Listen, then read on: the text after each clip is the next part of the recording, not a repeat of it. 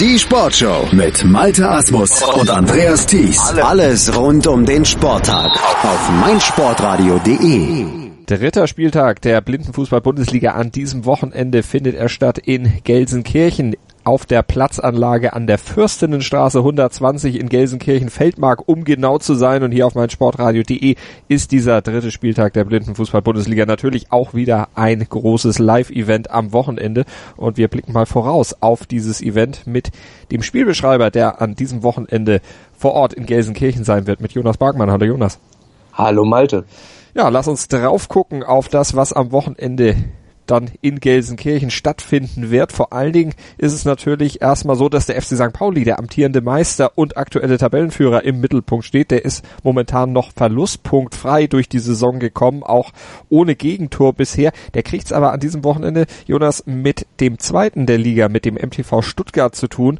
Das wird dann schon so eine kleine Herausforderung für die St. Paulianer und eine richtige Standortbestimmung das wird vor allen Dingen die zweite Herausforderung. Am vergangenen Wochenende, äh Quatsch, am vergangenen Spieltag war es ja so, dass man äh, gegen Blau-Gelb Marburg gespielt hat, 2-0 gewonnen hat im Topspiel. Jetzt also gegen Stuttgart und äh, im Zweifelsfalle, wenn man dann äh, gegen die Stuttgarter gewinnt, hat man schon mal einen Riesenschritt Richtung Finale in Düsseldorf gemacht. Also ganz, ganz wichtiges Spiel, wird aber eine wirklich spannende Veranstaltung, weil nämlich auch der MTV Stuttgart ja den momentan amtierenden Torschützenkönig stellt. Alex Fangmann, nämlich auch Kapitän der deutschen Nationalmannschaft, der hat bisher mit fünf Treffern die Krone, die Torjägerkrone virtuell inne. Der wird die St. Paulianer jetzt aber nochmal richtig vorne. Ich bin davon überzeugt. Ähm, ich bin aber auch gespannt, was äh, für ein Spiel wir erwarten werden. Ähm, Im Spiel gegen äh, Marburg haben beide Mannschaften, also Pauli und Marburg, eher auf eine gute Defensive bedacht, sind spät attackiert.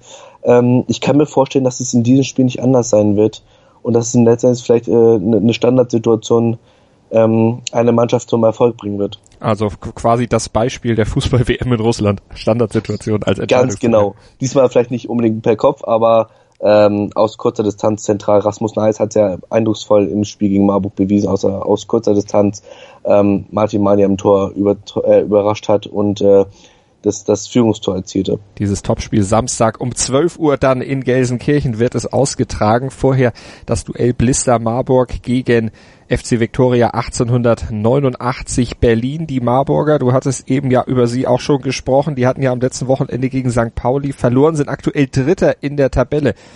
Was erwartest du von denen? Gar nichts in, dem, äh, in der Partie, weil äh, mir ein Vögelchen gezwitschert hat, dass die Partie ausfällt. Berlin äh, leidet unter Spielermangel, ist ja nicht die erste Mannschaft, die dieses äh, Problem hat. Leider, muss man leider so sagen. Das heißt also, es werden dann drei Punkte für Marburg.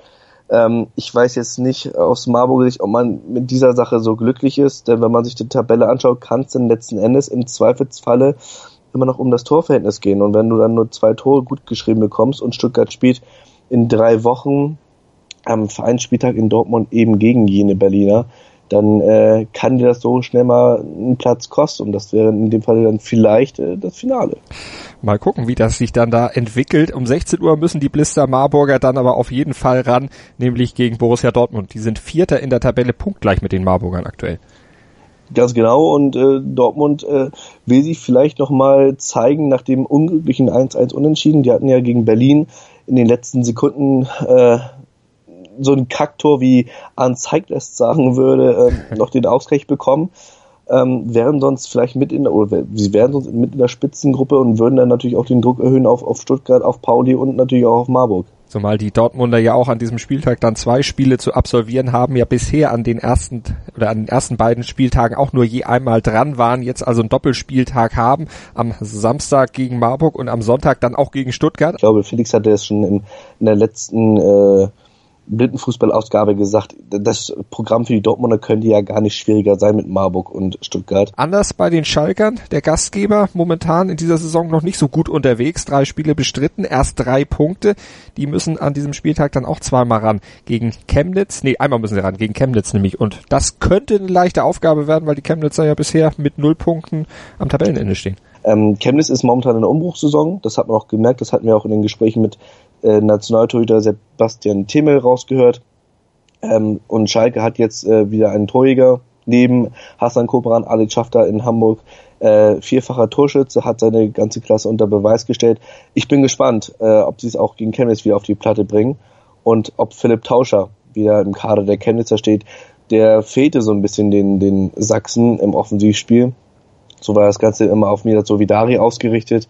Und ähm, das auf Dauer 40 Minuten auf, an mehreren Spieltagen ist jetzt nicht unbedingt das, was man äh, sich erwünscht bei den Chemnitzern.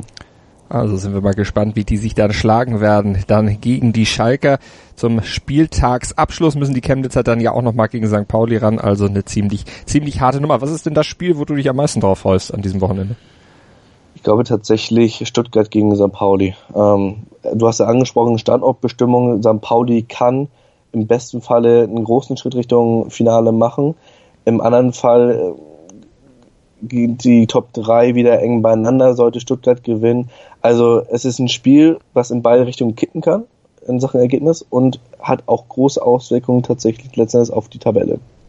Also, und wie die am Ende dann aussehen wird am Sonntagabend beziehungsweise am Sonntagnachmittag nach der Partie St. Pauli gegen Chemnitz, die ja um 12 Uhr am Sonntag dann den Abschluss der Veranstaltung bildet. Das werdet ihr hören können hier bei uns auf meinsportradio.de. Wir übertragen live das ganze Wochenende über diesen Spieltag der Blindenfußball-Bundesliga aus Gelsenkirchen.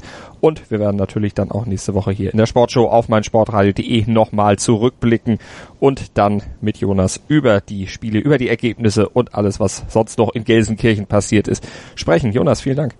Gerne, Malte. Wie baut man eine harmonische Beziehung zu seinem Hund auf? Puh, gar nicht so leicht. Und deshalb frage ich nach, wie es anderen Hundeeltern gelingt, beziehungsweise wie die daran arbeiten. Bei Iswas Dog reden wir dann drüber. Alle 14 Tage neu mit mir, Malte Asmus und unserer Expertin für eine harmonische Mensch-Hund-Beziehung, Melanie Lippisch. Iswas Dog mit Malte Asmus. Überall, wo es Podcasts gibt.